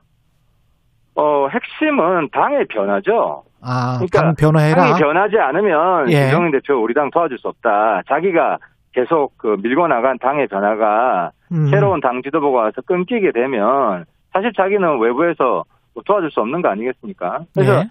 핵심은 제가 말씀드린 대로 우리 당이 에, 특히 어르신들만의 정당이 아니라 젊은이들과 함께하는 정당으로 변모하고 어, 그 속에서 근본적인 변화가 생기면 김정인 뭐전 비대위원장도 당연히 도와줄 명분이 생기는 것이고 음. 윤석열 총장도 당연히 우리 당에 들어오고 싶겠죠. 그래서 우리 당의 목표가 지금 어쨌든 윤석열 총장이 제1 후보이기 때문에 예. 윤석열 총장이 부담 없이 들어가고 싶은 정당이 돼야 된다. 음. 안철수 금태섭뿐만 아니라. 예. 근데 부담을 느끼는 과거와 같은 정당, 어르신들만의 정당, 뭐 특정 지역만을 위한 정당, 그리고 뭐 종북몰이하는 정당 이렇게 되면 들어오고 싶겠습니까? 그래서 이런 당의 근본적인 변화를 계속해서 촉구하고 있다라고 보입니다. 마지막으로 홍준표 의원 복당 문제는 어떻게 생각하세요? 그 이제 아직은 조금 시기가 이를 것 같고 결국 저는 어, 들어오실 거라고 보는데 예. 에, 이제 홍준표 대표에 대해서는 당내에 에, 의견이 지금 통일되어 있지 않습니다. 아, 당내 통일돼 있지 차이가- 않다. 예. 네, 의견 차이가 큽니다. 음. 그 전에 이제 권성동, 김태호 의원은 당내 아무런 의견이 없어서 쉽게 에, 들어갔고요. 예. 근데 이제 홍준표 대표도 좀, 좀 노력을 좀 해야 될 것 같습니다. 이제 우리가 지향하는 게 중도 확장 정당, 음. 그리고 품격 있는 정당인데, 그, 이제, 어쨌든 안 만든다? 여기 좀 부합할 수 있게, 그래서 당 내에서 예. 반대할 수 있는 명분을 좀, 예. 어, 뺏어 버릴 수 있게, 어. 홍 대표님도 예. 평소에 좀 더 노력을 해주시고 저도 뭐 우리 당 우리 의원들을 예. 좀 설득하고 어, 하려고 합니다. 그래서 좀 그러면은 어 어쨌든 현재로는 좀 시기상조가 아니냐 생각입니다. 예. 오늘 말씀 잘 들었고요. 하태경의 정치 인사이드 국민의힘 하태경 의원이었습니다. 고맙습니다. 예 감사합니다. 공정, 공익, 그리고 균형. 한 발짝 더 들어간다. 세상에 이익이 되는 방송. 최경영의 최강 시사.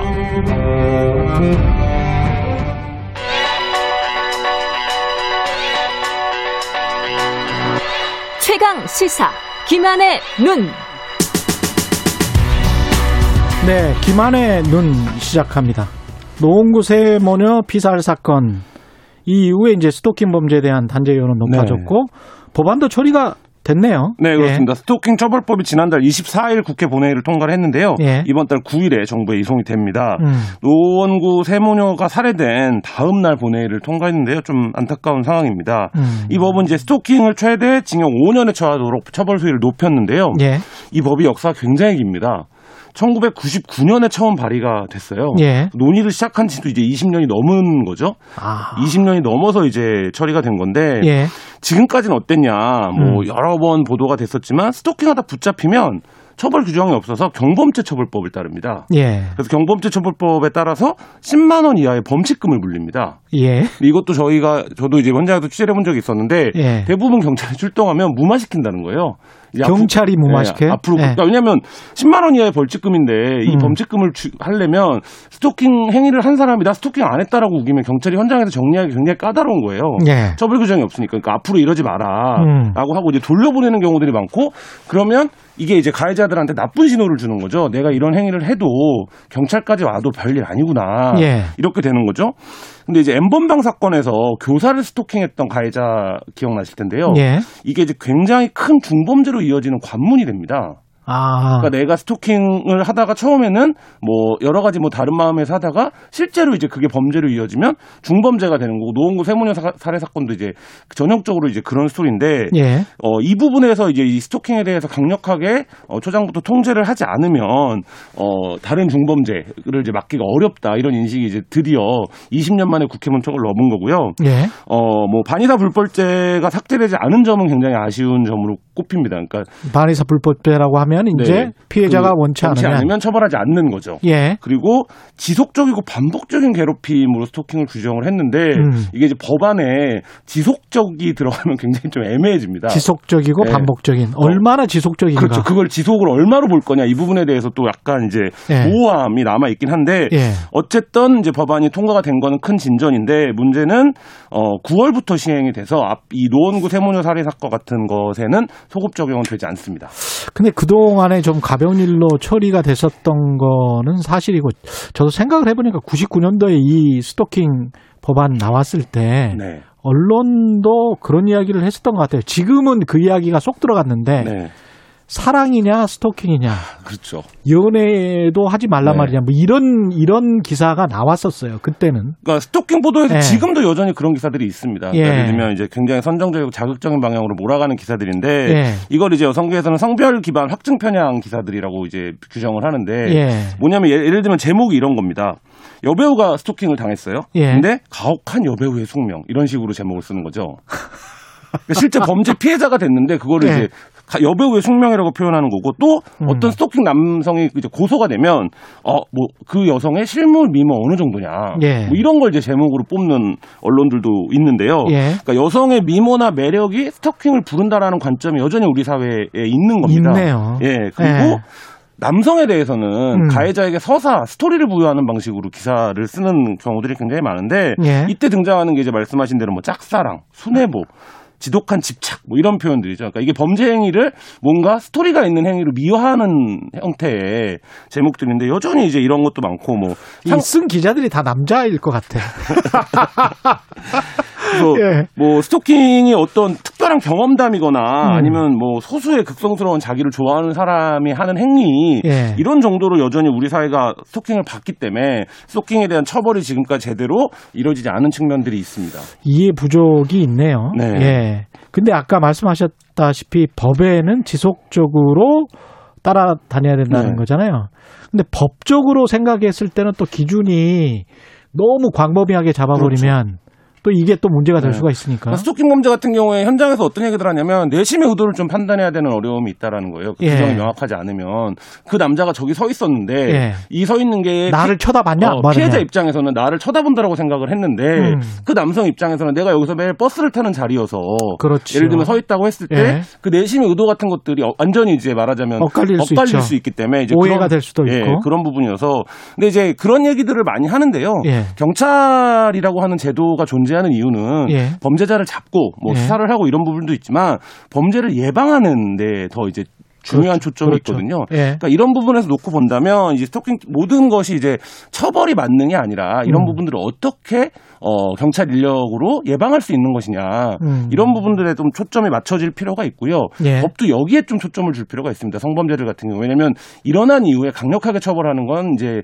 사후적인 문제고 그러면 성범죄가 일어나지 않도록 예방하는데 경찰력이 집중될 필요가 있는 거잖아요. 그렇겠습니다. 예, 그 스토킹 범죄도 사실 마찬가지입니다. 그러니까 우리가 음. 이 부분에 대해서 이게 범죄다. 그리고 이 자체보다 이게 이제 중요한 더 중대한 범죄로 가는 관문이다. 이렇게 이제 인식을 한다면 이걸 어떻게 그러면 예방할 거냐. 음. 이 부분에 좀 경찰력을 집중할 필요가 있고요. 어떤 수사 관행이나 제도 개선할 부분이 있나요? 그렇죠. 그러니까 예. 이제 만약에 내가 데이트 뭐 스토킹이나 데이트 폭력을 당하고 있다라고 피해자가 신고를 하면 음. 당장 가해자를 색출해서 잡고 현- 현행 단계에서는 이제 법리적으로 입증할 게 별로 없, 다라고 하더라도 예. 이 피해자 신변을 보호하고 그다음에 이 피해자를 계속적으로 모니터링하고 그다음에 이 피해자가 호소하는 피해 사실에 대해서 가해자한테 뭐 서면 공고를 한다든지 우리가 이 사건을 주시하고 있다. 뭐 이런 형태들의 좀 적극적인 개입 이런 그러네요. 것들이 예. 굉장히 좀 필요해 보이고요. 음. 그래서 이 부분에 대해서 피해자한테 혹시라도 어, 어, 이상한 상황이 발생하면 이러이러한 절차를 통해서 이렇게 매뉴얼대로 행동해 달라. 예. 이런 걸 고지해 준다든지 예. 뭐 이런 게 이제 경찰력이 지금까지는 어 그런 형태로까지는 이제 접근하지 않, 않았었는데 음. 사실 이제 그런 이제 경찰 역의 전환 이런 게 좀 필요해 보입니다. 여기서 조금 더 나가면 또 이제 경찰 국가 뭐 이렇게 네. 아주 권위주의 국가로 돼버릴 수 있기 때문에 인간의 자유, 아까 내심의 자유 네. 말씀하셨는데 참 골치 아프네요. 네, 이것도. 예. 어쨌든 이 스토킹 피해자가 느끼는 공포라는 게 음. 다른 사람들은 상상할 수 없을 정도로 굉장히 강력합니다. 개인 그 피해자들에게는. 예. 근데 이 부분에 대해서 어쨌든 사회가 제도적으로 구원은 해줄 수 있고 네가 구조 요청을 하면 우리가 적극적으로 반응할 수 있다. 이 부분에 대한 시그널을 주는 것만으로도 음. 굉장히 좀 큰 진전이 될 수 있지 않을까 생각이 듭니다. 알겠습니다. 김한의 눈이었습니다. 고맙습니다. 네, 감사합니다. KBS 라디오 최경의 최강시사 2부는 여기까지고요. 잠시 후 3부에서는 김준일의 뉴스 탐구 그리고 본격적인 시정 운영 시작한 오세훈 시장표 정책 방향에 대해서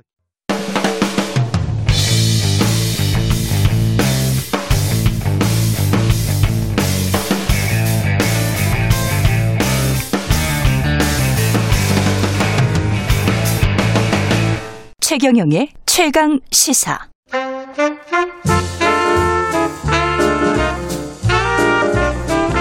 세상의 모든 뉴스를 탐구합니다.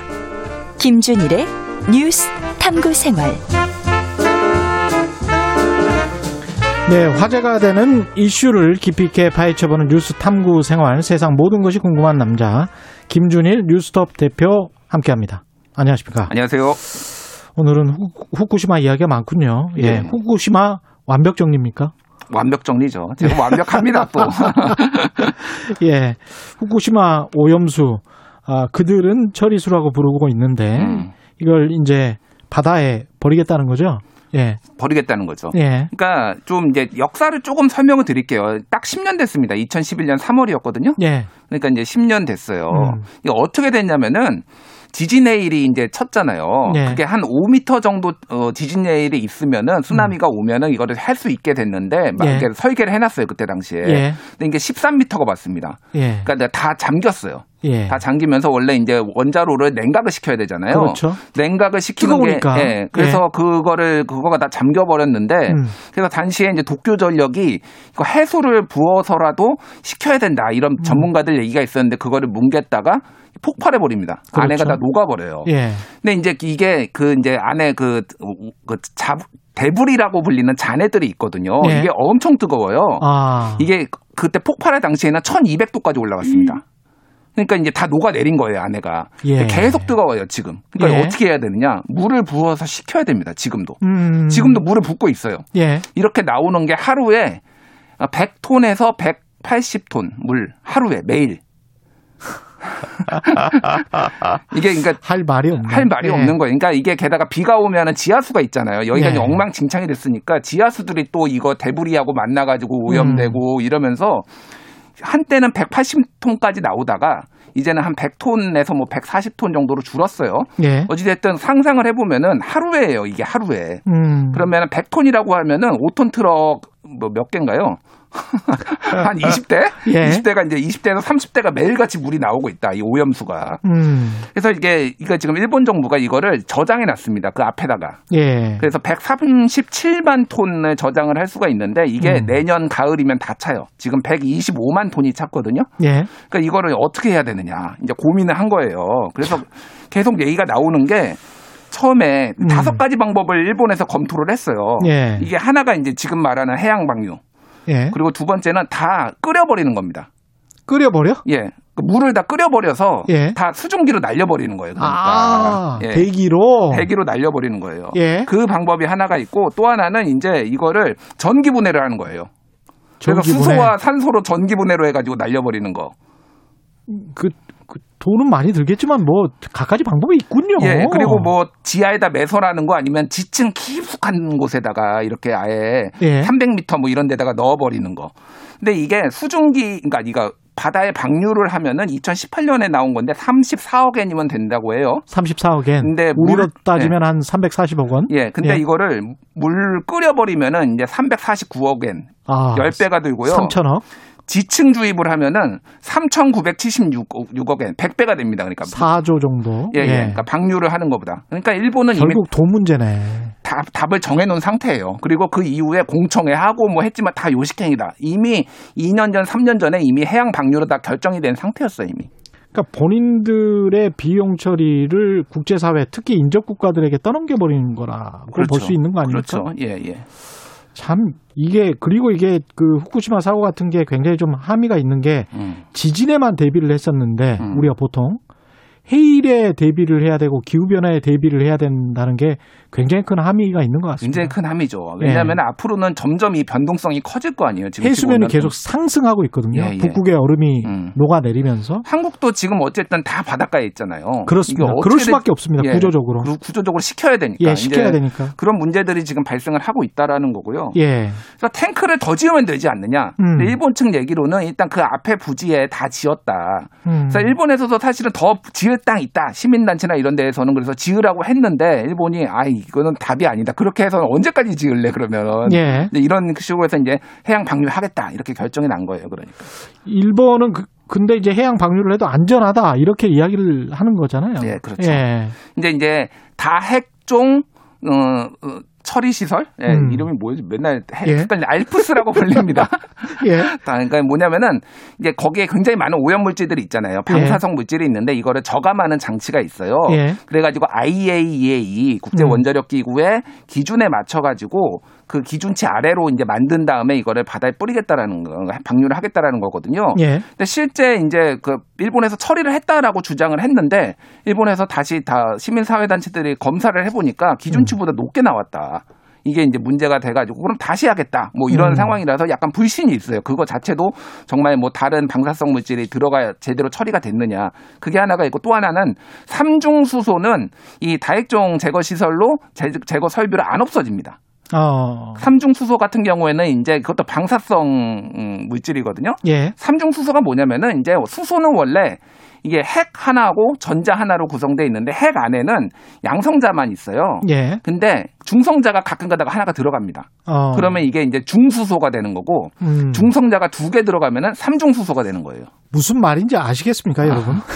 그러니까 그냥 쉽- 쉽게 얘기하면은 중성자가 없는 게 정상이잖아요. 예. 음. 그러니까 그게 99%거든요. 저 예. 수소에. 예. 그러니까 삼중수소가 되면 불안정한 거예요. 불안정하다. 그러면 예. 중 원래 중성자가 튀어나가려고 할 거 아니에요. 예. 그 와중에서 방사선 방사선이 방사선이 발추가 돼- 막 아, 배출이. 된다. 배출이 되는 거예요.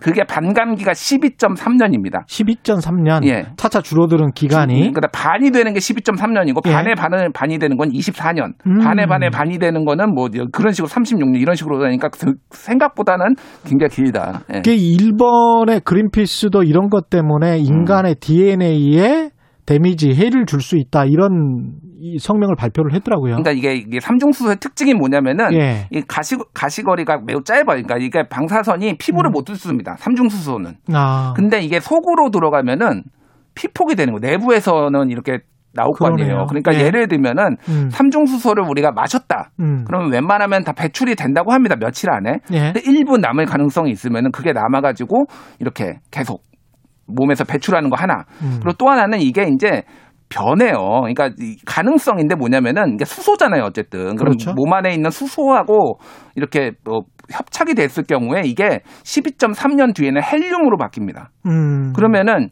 DNA가 파괴될 가능성이 있는 거예요. 그러니까 예. 무슨 말인지 알겠죠? 이게 예. 원래 수소였는데 음. 헬륨으로 변하면은 DNA가 파괴가 될 가능성 뭐 이런 것까지 얘기가 나오면서 삼중수소를 조심해야 되는 그리고 얼마 전에 월성원전에서 음. 삼중수소 논란이 있었잖아요. 예. 주민들이 삼중수소 많이 검출됐다. 예. 뭐 이런 얘기들이 이제 있으니까 어, 걱정을 하는 거죠.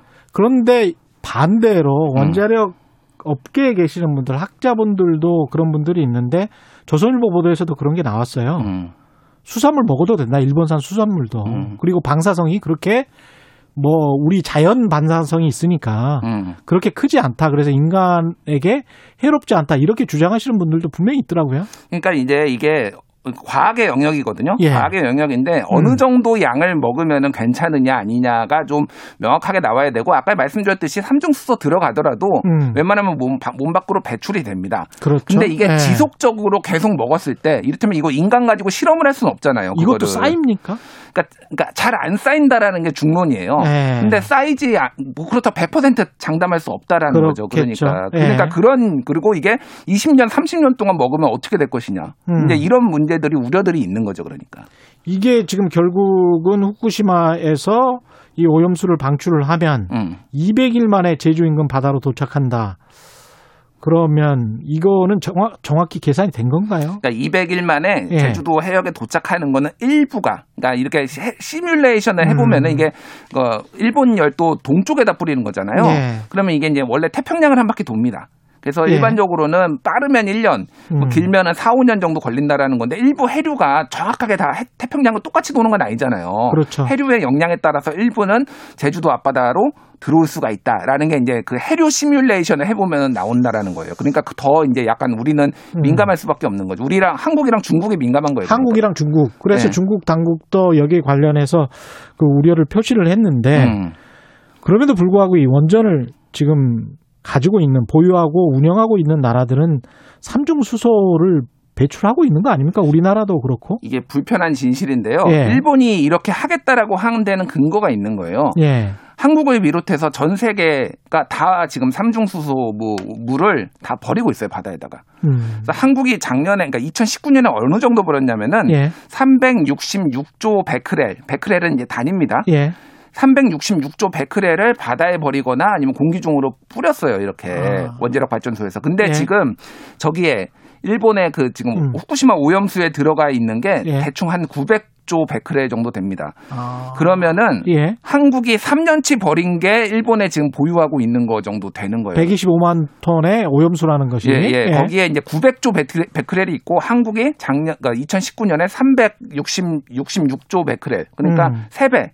그러니까 3년치 버린 게 일본이 버린 거하고 비슷하다라는. 그러니까 일본은 일본도 사실 이거를 2년에 걸쳐서 버리겠다는 거잖아요. 2년이 아니라 예. 30년에 걸쳐서 버릴 30년에 걸쳐서? 2년은 내후년부터 아마 버릴 것이다. 아, 왜냐면은 내후년부터. 내후년부터인데 이거를 그래서 그렇게 너희들 걱정하면은 아. 우리 이거 장기간에 조금씩 버릴게. 조금씩 버릴게. 예. 30년 동안 버릴게. 40년 동안 버릴게. 이제 이렇게 나오는 거니까 이게 예. IAEA 기준에는 맞거든요. 그러니까 아. 그러니까 이제 주변 국가에서 반발은 하지만은 어떻게 할 수 없는 약간 이런 상황이 된 거예요, 지금. 묘하네. 음. 그러면 우리 당장 뭐 수산물 걱정 같은 경우는 어떻게 우려입니까? 그냥? 일단 올해 1월에 이미 한국이 예. 한국 정부가 이제 어떤 그 이 삼중 수소나 방사성에 대해서 기준을 강화를 했어요. 예. 지금도 이미 다 검사를 하고 있습니다. 그래서 음. 안전한 것만 하는 건데 아예 이제 일본 거를 아예 들여오지 말아야 된다라고 이제 그렇게 주장하시는 분들도 있어요. 이거 예. 방류를 하면은. 근데 이제 저번에 기억하실지 모르겠는데 후쿠시마 도호쿠 지방 거 해산물 안 들어왔다라고 해서 WTO에 일본 정부가 제소하고 한국이 승소한 적이 있습니다. 음. 그거 기억하시죠? 2심에서 이겼죠? 예, 2심에서 이겼죠. 그러니까 음. 이게 만약에 국제 분쟁으로 이제 될 수 있다. 만약에 예. 그럼 과학적으로 이게 안전한데 무슨 근거로 또 막느냐 이제 이렇게 될 가능성들이 있는 거죠. 그러니까. 아까 말씀하신 대로 30년에 걸쳐서 하고 예. IAEA도 안전하다고 했는데 예. 이렇게 나오겠네요. 그렇게 그러니까 이제 국제 분쟁, 무역 분쟁 가능성이 매우 커진다. 이제 그렇게 되면은 여러 가지 게다가- 어려운 상황이에요. 예. 게다가 너희들도 버리지 않느냐. 예. 그러니까 이거 항공 그래서 다른 나라들이 침묵하고 있는 미국은 지지했거든요. 미국은 저 멀리 태평양 연안이니까. 멀리도 있는 것도 있는데 예. 미국도 버립니다. 러시아도 버리고 영국도 버리고 다 버리고 있어요. 삼중 수소를. 원전하는 곳들은 다 원전하들은. 다 버리고 있는 상황이에요. 그러니까. 예, 불편한 진실이지만 알아야 할 진실. 예. 음. 말씀 감사하고요. 지금까지 김준일 뉴스톱 대표였습니다. 고맙습니다. 예, 감사합니다. KBS 일라디오 최경영의 최강 시사 듣고 계신 지금 시각은 8시 42분입니다. 여러분은 지금 KBS 1라디오 최경영의 최강 시사와 함께하고 계십니다. 네, 재보궐 선거 치러진 지 꼭 일주일 지났는데요. 오세훈 서울시장이 선거 과정에서 제시한 공약 이행하는 데 있어서 시장 정결 사항으로 되는 것도 있, 있겠습니다만은 서울시 의회를 거쳐가야 하는 영역도 상당히 많죠. 그렇기 때문에 민주당 소속 의원들 대다수인 서울시 의회와 오 시장과의 갈등이 촉발되는 것 아니냐는 아, 일각의 관측도 많습니다. 재개발 재건축 규제, 광화문 광장 재구조화 공사, 내곡동 땅, 오세훈 처가 일가의 내곡동 땅에 관한 조사 등 서울시 현안 관련해서 김인호 서울시 의회 의장 연결돼 있습니다. 안녕하세요. 예, 안녕하세요. 반갑습니다. 예. 의장님은 그냥 10여 년 전에 오세훈 시장 재임 시에도 의원이셨겠습니다. 지금 의장님이시니까. 예, 예, 그렇습니다. 근데, 어, 오세훈 예. 시장님이 취임 뭐한 1년 정도 하시다가 예. 사퇴하셨어서요. 아. 사퇴 시정을 고민했던 시간 한 1년 정도 함께 했었습니다. 예. 지금 오세훈 시장과 서울시 의회를 이제 대립 각으로 네. 언론들이 주목을 하고 있단 말이죠. 그 프레임에 관해서는 어떻게 생각하십니까? 뭐 언론에서 뭐 그렇게 생각하실 수도 있는데요. 예. 뭐 시민을 위한 그 고민이라고 생각해 주시면 될 것 같습니다. 예.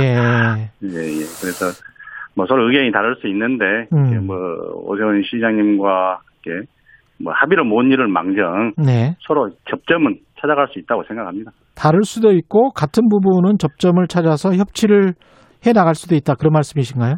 예, 예. 서로 의견을 다른 것은 뭐 합의를 못 볼 망정 서로 접점을 찾아야 한다고 생각을 합니다. 접점을 찾아야 한다.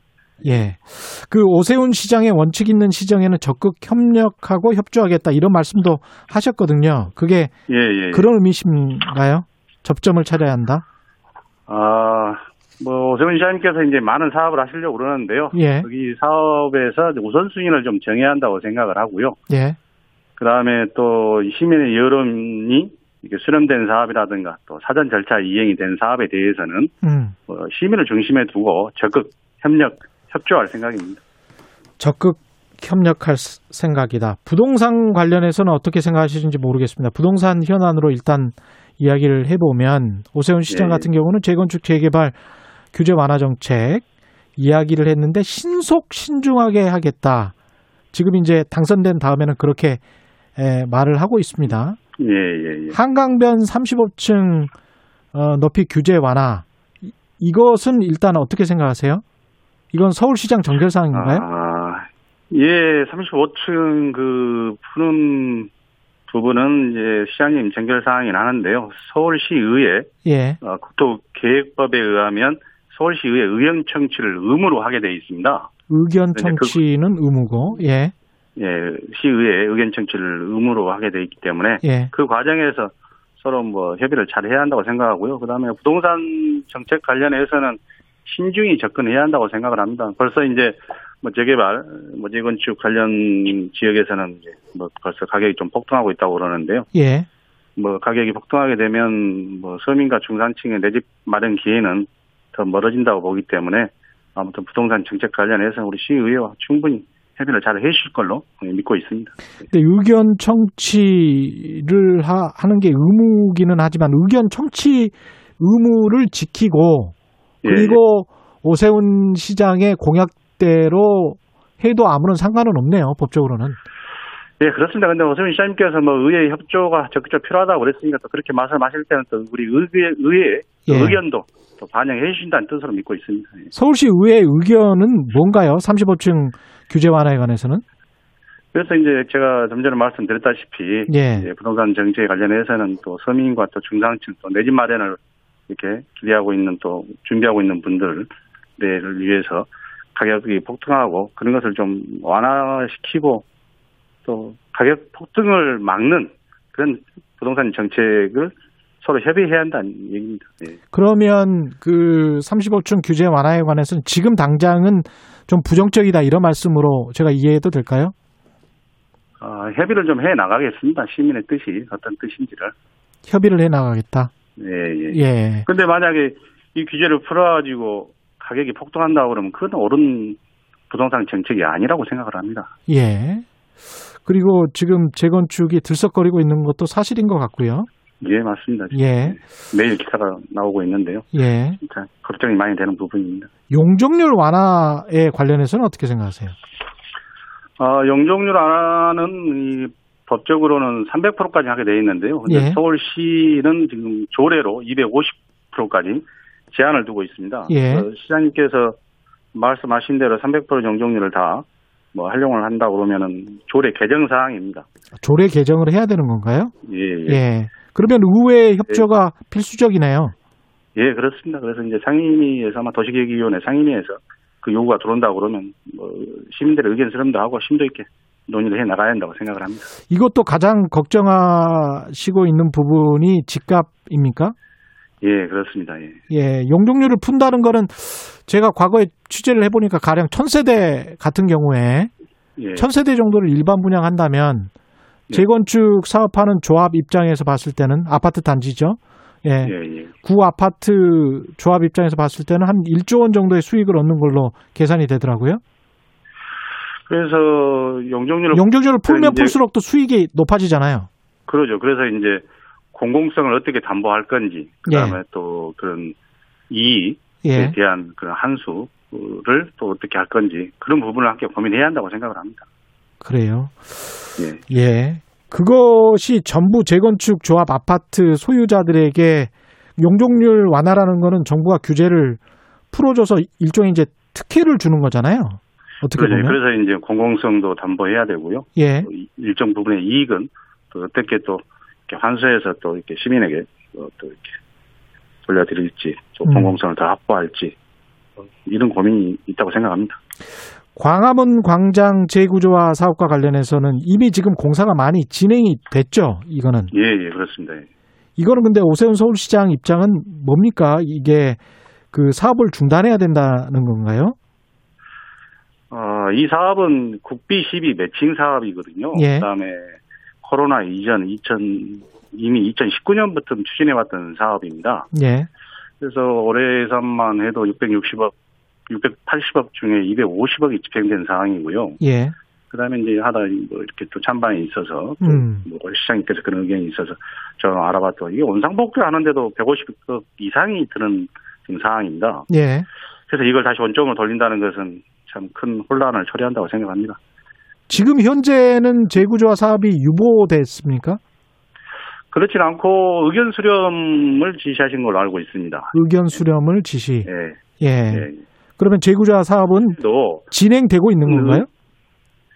그래서 이제 어제 그 말씀하신 것 같은데요. 예. 좀뭐 집행부에서 시에서 뭐 이런 수련 과정을 어떻게 하실지는 뭐 지켜봐야 할 상황이고요. 의견 수렴을 한 다음에 이전에, 예, 그다음에 그 이전에 이 사업을 위해서 수많은 공청회와 시민 여론 수련 과정이 이루어졌었습니다. 예. 그런데 그러면 그 시민 공청회와 그 여론 수련 과정은 다 무시한다는 것은 또 그것도 앞뒤가 안 맞는 얘기라고 생각합니다. 아, 그 전에 이미 의견 수렴을 했다. 예, 수없는 공청회와 그다음에 60회에 걸친 그런 현장 소통, 뭐 대토론회, 전문가 토론회, 시민 공, 공개 토론회 한 12,000여 명이 참여했었던 그런 여러 과정들이 있었습니다. 그러면 광화문 광장 재구자 사업은 계속 해야 되는 것이다. 이렇게 지금 말씀을 하, 고 계시는 거네요. 예, 저희 시의회 입장에서는요. 예. 계속 진행해야 하는 사업이라고 생각합니다. 예. 오히려 지금 유보하거나 뒤엎으면 돈이 오히려 더 들어간다 이런 생각이신가요? 예, 예, 혼란만 초래할 일이라고 생각합니다. 예. 내곡동 땅과 관련해서는 선거 전에는 이제 특별조사를 실시하겠다고 했단 말이죠. 예, 예, 예. 이거는 어떻게 그대로 진행되나요? 어, 어제 우리 민주당 의원님들 모시고 의총을 했는데요. 지금 코로나 상황이 워낙 엄중한 상황이라 음, 그 민생을 우선으로 생각을 해서 음. 잠정 보류하기로 했습니다. 잠정 보류하기로 했다. 예, 예. 예. 내곡 잠정 보류하겠다는 거는 결국은 뭐 안 하겠다는 거로 아, 꼭 그렇지는? 않습니다. 예. 진실의 여부가 달려 있는 문제이기 때문에요. 예. 또 이제 검찰에 고발도 돼 있는 사항이라 예. 또 우리 조사 특위가 또 그 조사 수사에 영향을 미쳐서는 안 된다는 다수의 의견이 있었습니다, 의원님들이. 아, 그래서 잠정 보류하기로 했다. 예, 예. 이유는 그거군요. 아까 관련해서 그 뭡니까 광화문 광장 재구조 사업과 관련해서 네. 오세훈 시장 측과 일각의 시민 단체에서 이제 반대를 하는 이유가 네, 예. 현재 시점에서 코로나라는 재난의 특수적 상황 때문에 일단 재구조 사업을 유보하자는 그런 의견인 건가요? 이 사업은 2019년도부터 했던 거고요. 코로나 이전에 계획이 네. 됐고 또 예산도 코로나 이전에 확보되었던 사업입니다. 예. 그렇기 때문에 그 많은 어, 저기 시민의 그런 여론 수용 과정과 또 여러 그런 알림 과정을 거쳤기 때문에요. 음. 지금에 와서 이걸 원점으로 돌린다는 것은 저는 옳지 않다고 생각을 합니다. 그 오세훈 서울시장 측에서 주장하는 코로나라는 재난의 어떤 특수적 상황 때문에 유보하자 이것도 받아들이기는 힘들다. 근데 이 예. 광화문 광장 사업이 코로나의 특수한 사업과 과연 무슨 뭐 연관이 예산 있냐? 문제를 말씀하신 것 같은데요. 예. 뭐 예산은 이미 코로나 이전에 다 음. 계획이 되고 확정된 사업이기 때문에 예. 그렇겠다고 치면 지금 서울시에서 수없는 사업을 이 지금 펼치고 있고 추진하고 있습니다. 예. 그러면 그런 사업을 다 모두 다 중단해야 한다는 뜻입니까? 저는 아. 그렇게 생각하지 않습니다. 그렇군요. 예. TBS 관련해서 그 선거 중에도 그렇고 말이 좀 많이 나왔는데요. TBS가 지금 별도 재단이긴 합니다만은 연간 수입의 70%가 서울시 출연금인 거는 맞죠? 예, 예. 예, 예, 그렇습니다. 예. 이게 예산 지원 중단 논란도 있고 청와대 청원도 있고 그러던데 그 특정 프로그램과 관련해서는 서울시 의회 입장은 뭔가요? 어, 이 부분은 시청자 또 애청자의 몫이라고 생각을 합니다. 예. 시청자, 애청자가 뭐 필요로 한다 그러면 뭐 존재한다고 생각을 하고요. 그 다음에 예. 또 갑자기 한 회사의 지원들도 많이 있는데 이걸 갑자기 재구조화를 시킨다 그러면 지금 거기 다니고 있는 직장인들은 또 어떻게 해야 할지 그것도 고민이고요. 예. 이것도 혹시 뭐 그런 요구가 있다고 그러면 또 심도 있게 논의를 또 접점을 찾아가도록 하겠습니다. 접점을 찾아가도록 하겠다는 게 어떤 의미이신지 이건 좀 구체적으로 한마디만 더 해주세요. 예, 의견이 서로 다를 때 예. 합의를 못할 망정 서로 이 접점, 서로 이해하는 선을 찾겠다는 뜻입니다. 그러면 TBS 예산 지원 생각합니다. 중단과 관련해서 뭐 삭감을 할 수도 있다 이런 말씀인가요? 이건 시청자의 몫이라고 생각합니다. 시청자의 몫이다. 원하면요, 예. 사업은 더 확대할 수도 있고 또 시청자 원치 않으면 또 더 축소할 수도 있고 이런 뜻입니다. 시청자가 원하면 더 확대할 수. 이것과 관련해서는 사실 언론 자유 문제하고도 직결되기 때문에 예, 예, 예. 이게 그 시청자 뜻대로 그 시청자 뜻이라는 거는 뭘로 결정을 하는 거죠? 이 또한 뭐 여론 수렴이라든가 또 여러 과정이 있지 않겠습니까? 그다음에 아무튼 TBS와 관련한 그 현행 조례를 보면 이 미디어를 통한 시민의 동등한 정보 접근의 보장, 예. 시민의 시정 참여 확대, 문화예술 진흥 등을 그 목적으로 하고 있습니다. 그래서 여기에 부합하는 그런 의견을 구해가야 한다고 생각을 합니다. 예. 오늘 말씀 감사하고요. 지금까지 김인호 서울시의회 의장이었습니다. 고맙습니다. 예, 4월 14일 감사합니다. 고맙습니다. 수요일 KBS 일라디오 최경의 최강시사 여기까지입니다.